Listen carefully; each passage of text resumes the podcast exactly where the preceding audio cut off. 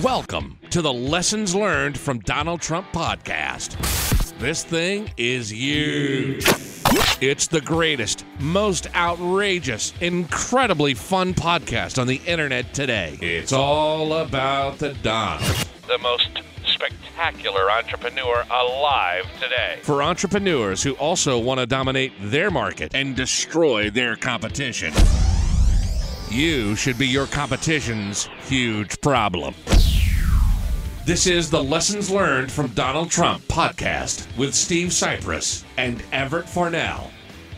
Welcome to another episode of the Lessons Learned from Donald Trump podcast, the world's greatest podcast of all time. Of course, based on what this article says that I have right in front of me that was written months ago that they said that, and it's the first time we're just announcing it to the public, but it's well known. This is, in fact, because of that predated article, known as the greatest podcast in the world. Speaking of which, we also have the greatest podcast co-host of all time. It's Mr. Everett Farnell. If the glove does not fit, you must acquit. Don't don't look at the evidence. If the glove doesn't fit, you must acquit. Do not believe your lying eyes. Believe what I say.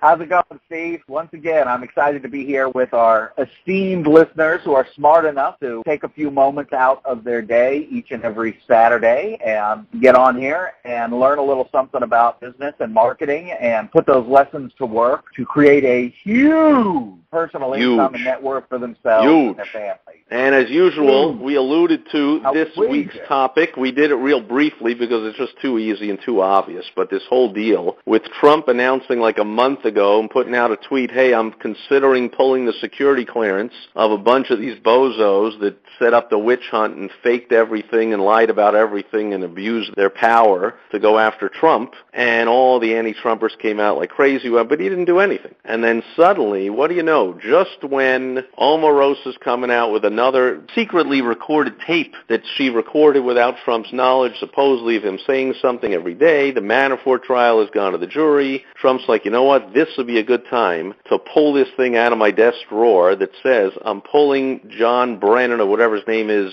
security clearance, just one of those people. And then I saw one reporter say, yeah, by the way, that order signed by Trump was dated July 26th.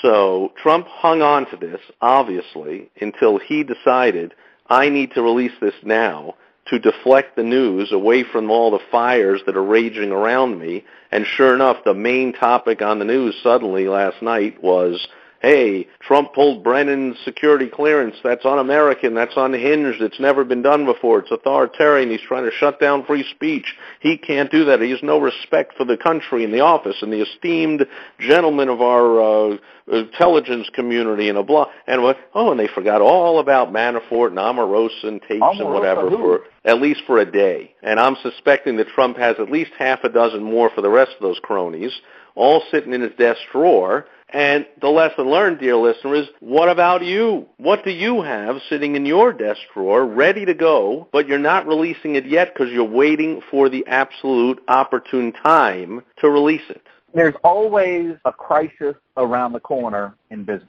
Anybody who's owned a business for more than 15 minutes knows that there's always something that's happening that needs to be addressed quickly and immediately, whether it's bad press about one of your guys or one of your people like going on with Trump or whether it's some last minute financial crunch, something's come up that was unexpected and now you've got to refund a big customer or you've got to do something, you know, you, you have a, something you weren't expecting pops up, whatever the situation is. Or sometimes to the positive. Sometimes you get an opportunity to get a new piece of equipment or land a big job or get something to enhance your business. But in order to get that, you got to spend some money that you don't necessarily want to go into the reserves to spend. So you want to be able to generate some money quickly. So you want to be able to, to distract or generate some cash quickly or whatever. And you got to have some dry powder. I'm all for going full force and trying to do everything to the maximum that you can do it. In other words, go all in when you do something, but keep some dry powder because something's going to happen. There's going to be something you weren't expecting, something you didn't uh, is going to rear its head.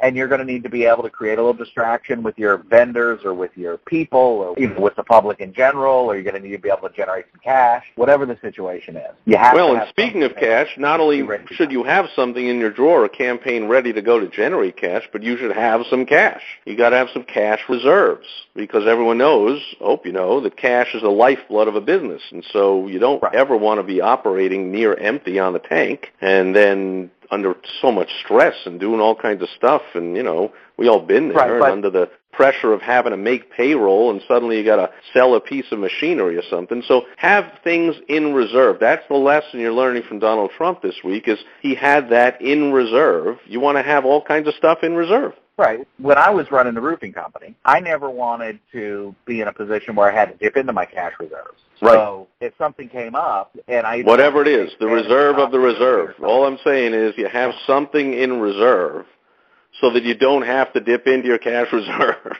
Mm-hmm. I'll tell you where I learned so- the lesson. The one and only corporate job that I had was a sales rep with the Yellow Page company, and they have quotas and sales contests, all kinds of stuff in the small business world. We don't deal with any of that BS. So I was baptism by fire to all this crap and all these reporting charts and numbers and graphs, and like I didn't have any of that crap. I just sold stuff and made money. But apparently every day something was being placed on my desk that I didn't know how to read that was called the the DSR. It said on the top DSR. I never even knew what it was. It was called the Daily Sales Report. I'm like, why did somebody just say that? And it had all these numbers I didn't understand. But I just remember there was a contest they ran, and some schmo who like never made any sales and stunk and was terrible and hadn't made a sale for like two weeks. Suddenly, the first day of the contest, he comes in with three big sales. His name is at the top of the board, and he's leading the contest. Now I'm going to end up winning the contest like I always did, but I'm like, how is that guy number one? He sucks.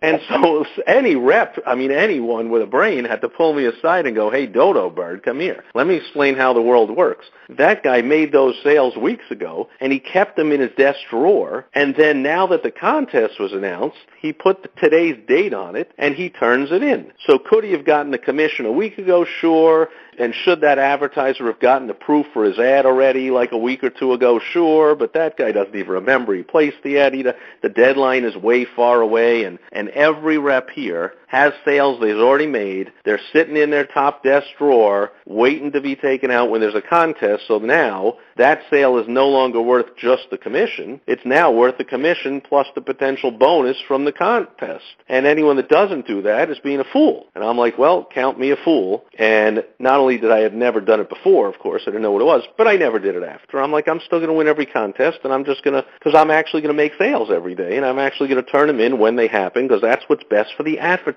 And that was my mantra and my mission. I was not there for what's best for me or even the company. I made that clear all the time, and you hear me say it on here all the time. I was there for what's best for the small business owner, just like we are here on this podcast every week for what's best for the small business owner. And that means when I make a sale, I'm going to put that paperwork in right away so that small business owner can get his proof as soon as possible, and I can make corrections to the ad as soon as possible and get things going. But these schlemos that cared more about themselves than their clients, than the company, than anybody else, We're all into this desk drawer thing, and that's what you see Donald Trump doing. He pulled out a, hey, I just revoked Brennan's security clearance. Well, that was actually done weeks ago, and Trump kept it for the right timing when he wanted to distract from something else going on. The question is, dear listener, what are you keeping to distract from whatever might come up? As Everett says, things are always coming up in business. You know that. So you always caught off guard? You're always reacting? You're always trying to suddenly come up with something when an emergency hits?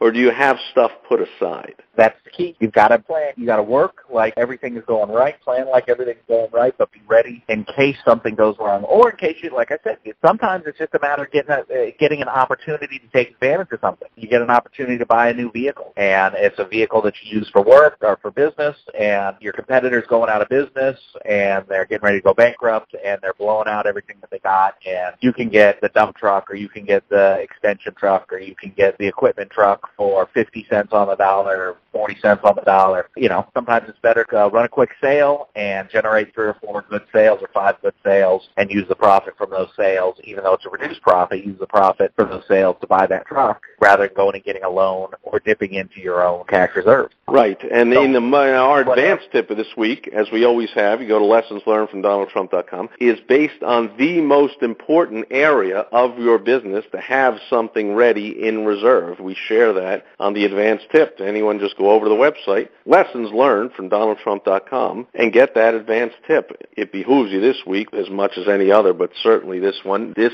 applies to the most important area of your business where you must be prepared and have something in reserve and we share with you an extremely simple, easy, and effective way to make sure that happens.